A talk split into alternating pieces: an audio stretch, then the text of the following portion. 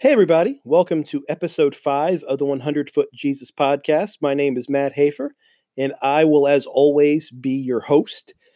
Uh, guys, it's been a really fun ride these last four weeks. Uh, last week, so good. Um, I got to tell a story about suffering with my wife a bit, about having a miscarriage.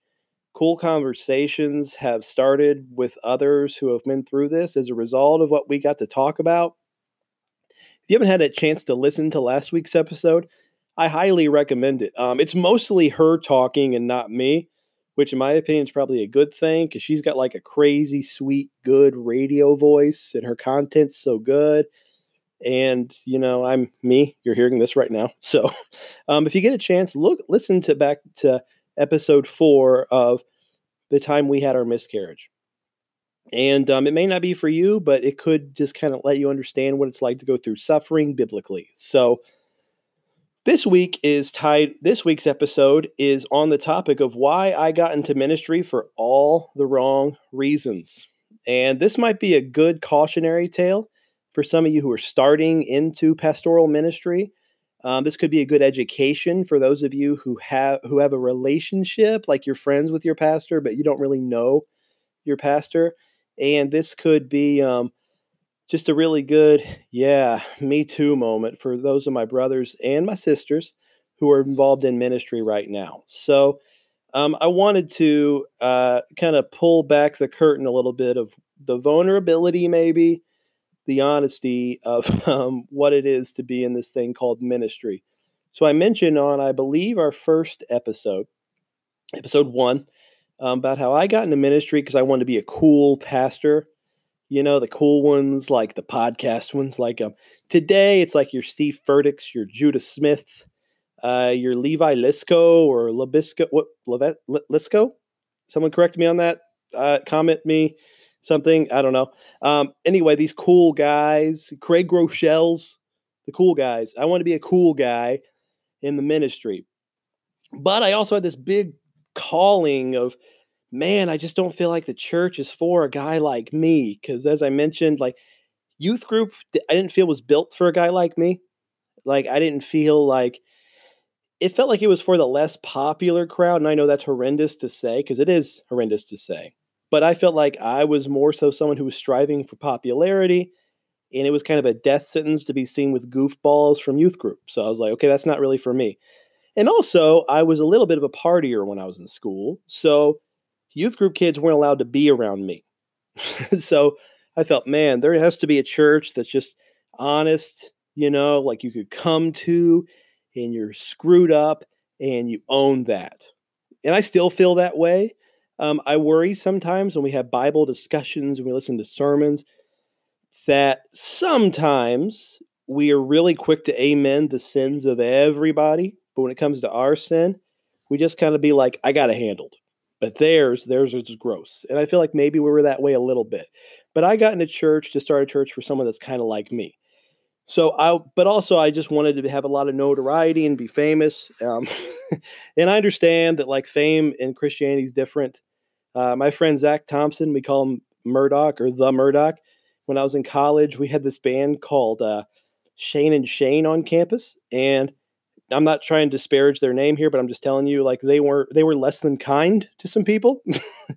and I remember Murdoch told them, he goes, "You guys know you're big in Christianity, but there are garage bands with a bigger following than you." And I just thought that was really funny. I love Shane and Shane, by the way. I'm not trying to diss them, but they're awesome. But basically, Christian famous isn't world famous.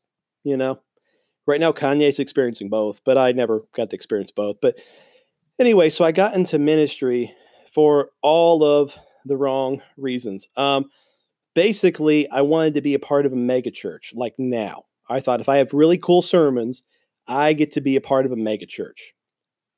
And so I go into ministry. Um, I start helping at this little church on the weekends. That's it's about three and a half hours from my college campus. Because often when you're in ministry, in college, you have what's called a weekend ministry that you go and you help out at. I was in youth ministry. Guys, I'd never been in youth ministry in my life. So, I mean, never went to one. So at this point, I'm like 20 and I'm helping out with a youth group. not the best idea, but I was. Um, and then, and I was, and something I noticed really quickly that kind of caught me off guard about being in ministry. Um, it's a lot more thankless than I expected. Like what I assumed was you're everybody's like big deal, you know, like everybody kind of looks up to you a little bit. Um, not really that way, especially just be honest with you guys when you're in the youth pastor or the children's pastor or the worship pastor or whatever position. Because sometimes act like you're kind of a pastor in training a little bit. So I was kind of humbled more than I thought I would be. Some because I thought people would think I'm a bigger deal. Initially, they didn't, which, by the way, that was good for me at the time. Um, I noticed something, and I'm not trying to disparage because I will not name names on this episode. I'm going to say some things that are kind of controversial, um, but I'm not going to name names as for my experiences. But I want you guys to kind of share in my experiences a little bit. There are people that I was around that were in church leadership. I am not talking about staff members, but church leadership that, to be honest with you, just completely honest, um, gun to my head, tell the truth, dude, um, honesty. I'm not so sure they had a relationship with Jesus at all. But they were thrust upon being a leader in the church. They were given the title of director of blank, or they were given the title of deacon in the church, or elder. and when you really sat and talk with them, they were kind of bitter, angry at the world folks, um, a lot of baggage in their life, but showing fruit, you know, like bearing fruit of being in a relationship with Jesus, I didn't see any. Like it felt like they were, and this is going to sound terrible, but again, I'm just going to be real with you guys. It felt like a lot of over the years I've seen different leaders in churches that I feel like don't have a lot of relationship with Jesus. They were kind of angry people that wanted to be in charge of someone. So they felt like we'll put them in the position they are and then hope they act good and they don't. They um, the average stay for a youth pastor at a church right now, I believe, is right around two years. And I've seen that a lot because guys come there, they get treated absolutely horrifically, and then they leave quickly and they go to the next place. And then hopefully that kind of person's not at the next one. And the abuse cycle just kind of keeps going. Um, it it creates in these young men and women kind of this um, I mean the pastors. It creates in this these young men and women um, kind of a callousness, which means like they're emotionally numb to people. Like the trust factor is very difficult because they have people that, again, should be kind of spiritual mentors to them that may not even be saved. And they just kind of come down on them really hard. um, I had some really tough conversations early in ministry where I was kind of looking for guidance. And all I really got is, well, we've done it this way our entire lives you'd better do it this way or you're gone. And I had been at this place for five weeks. I didn't know the names of most of the families there, but I was told if you don't do it this exact way, you're gone. And I coach three young pastors right now, and they've heard that kind of thing all around the country too. It's it's difficult. But I was in this for notoriety, and quickly I realized man, being in the ministry, you're just not going to get famous and cool, and and you're especially not going to using scripture. So, if you really teach scripture and you and you really want people to see, you really want to see Jesus formed in people, man, you're the the cool factor is not going to work. Um, so. Anyway, I was at this little church. I went to a bigger church, which I still love this church so much. Things were really, really good um, I got to interact with some other different churches and that kind of thing. Um, I noticed that preaching's really great, but it's also a vulnerable thing because, like, the vulnerability is this, guys. Like, you have no idea what it's like for your your guy or whatever to be on stage. Um, like, I noticed this early on. If people aren't engaged in what you're saying, you know it quickly. But also, if you're around amen people, that can be dangerous too, right? Because if they don't amen something, you're like, oof, what did I do? and you just kind of wonder, like, man, what what did I do wrong that I didn't get amen? I, I was at a church before this once where somebody and he, some people amen everything. Like um, I heard a guy saying the homosexuals are all going to go to hell, and then everybody went amen, and I thought, oh my gosh, this is weird on a lot of levels.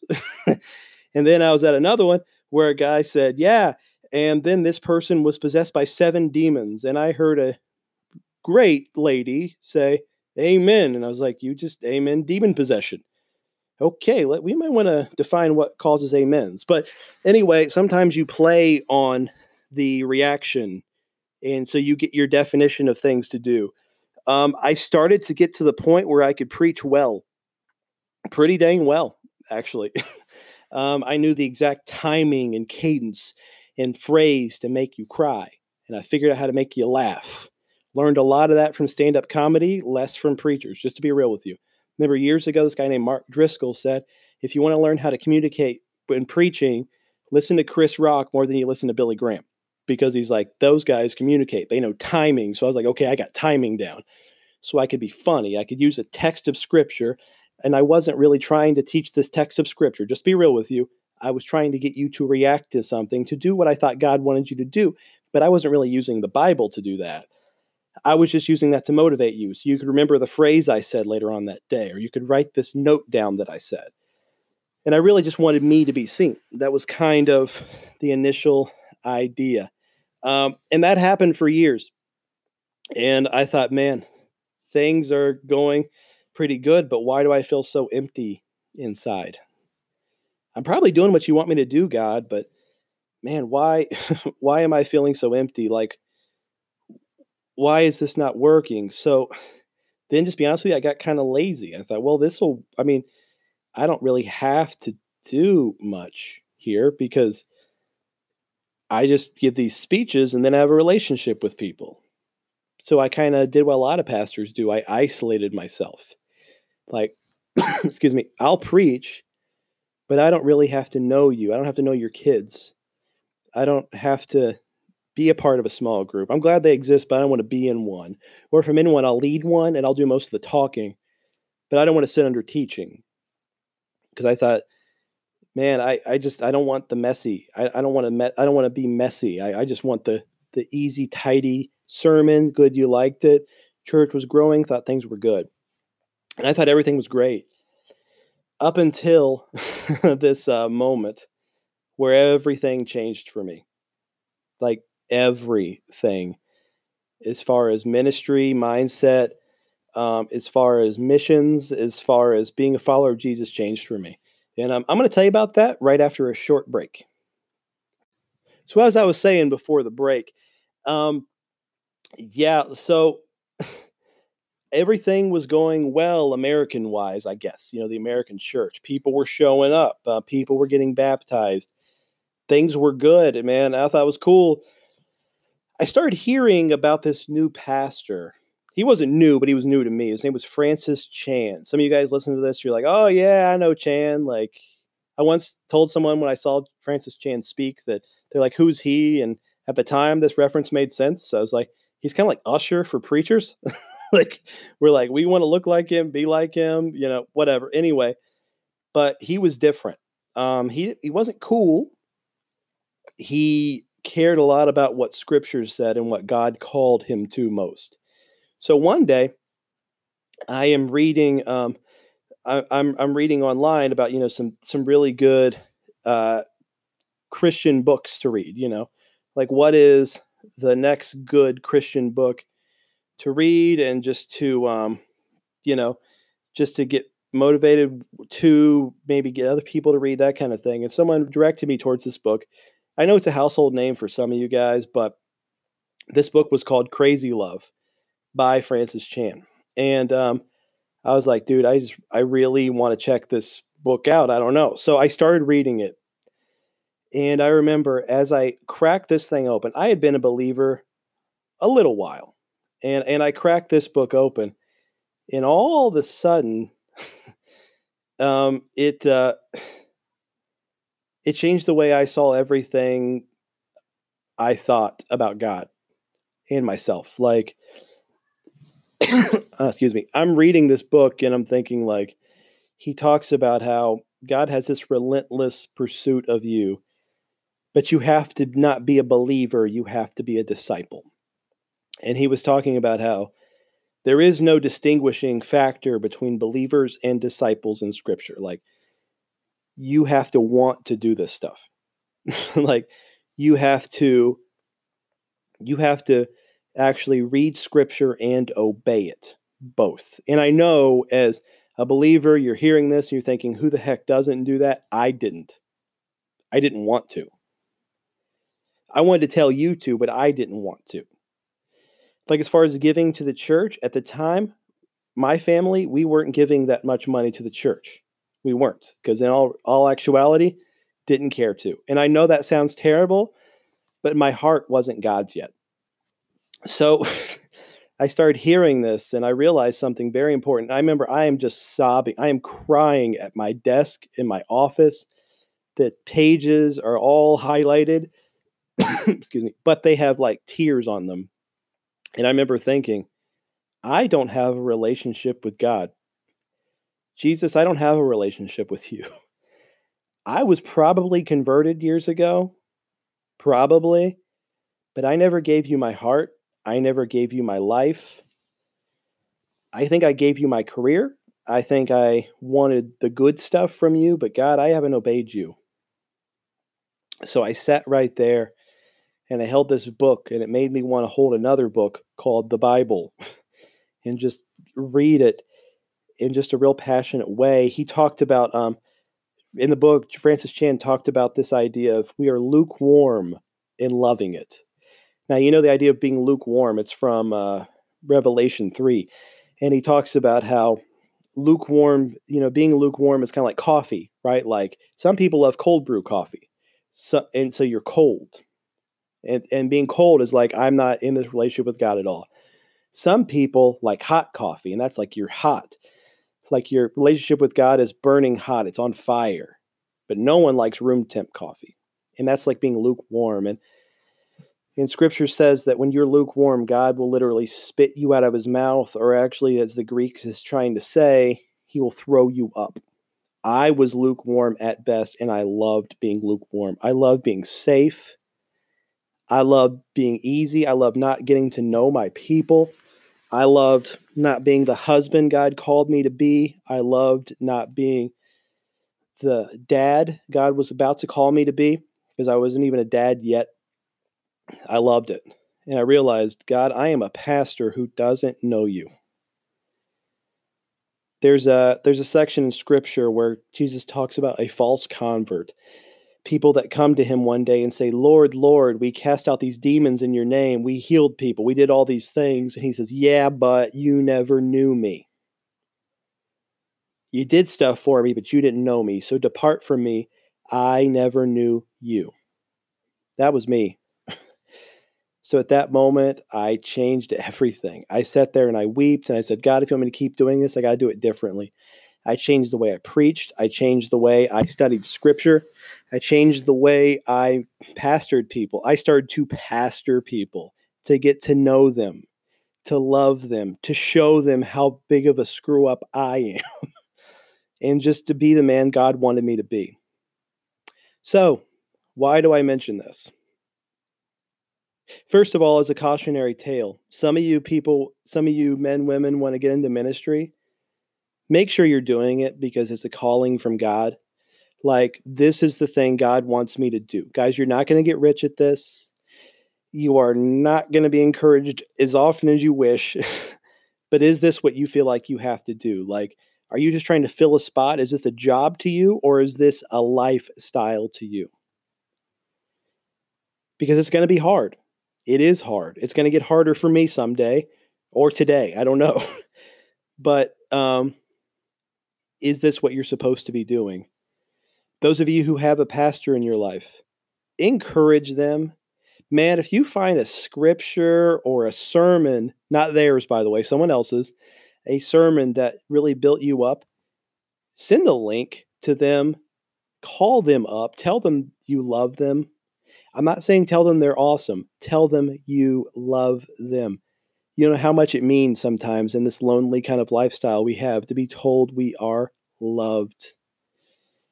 Guys, just do me a favor when you're done with this Google all the different statistics of depression, alcoholism, divorce, um, anxiety when it comes to people in ministry. We get a lot we get a lot of attack from people and demonic forces and just please encourage them so much. And this is for any of you guys. Make sure lastly that you have a personal relationship with Jesus Christ. A real personal relationship with him. I'm not saying you attend Bible study because you should. I'm not saying church. I'm not saying group texts I'm not saying um, you share a lot of stuff on Facebook. Do you have a real relationship with Jesus, like to where it is all that matters? Are you in a position where you read scripture because you want to? Are you in scripture Do you read scripture when you in a situation where you read scripture when you don't want to? Make sure you have a real relationship with Jesus yourself. Anyway, guys, that's about it for me today. This has been episode five. If you guys could please um, leave a review on the different whatever you wherever you listen to our podcast on, whether it's uh, Apple Podcast or wherever else. Um, leave a review on Facebook if you want to, and on the page. Some people have been doing that. Um, we love five star reviews. Five star reviews help, and um, and it just helps us get the word out for what we're doing. Uh, leave me a voicemail on here if you'd like to, and I'll get back to you. Maybe play it on the show or send me a message about anything else. All right. I appreciate you guys. Thank you. And this has been episode five.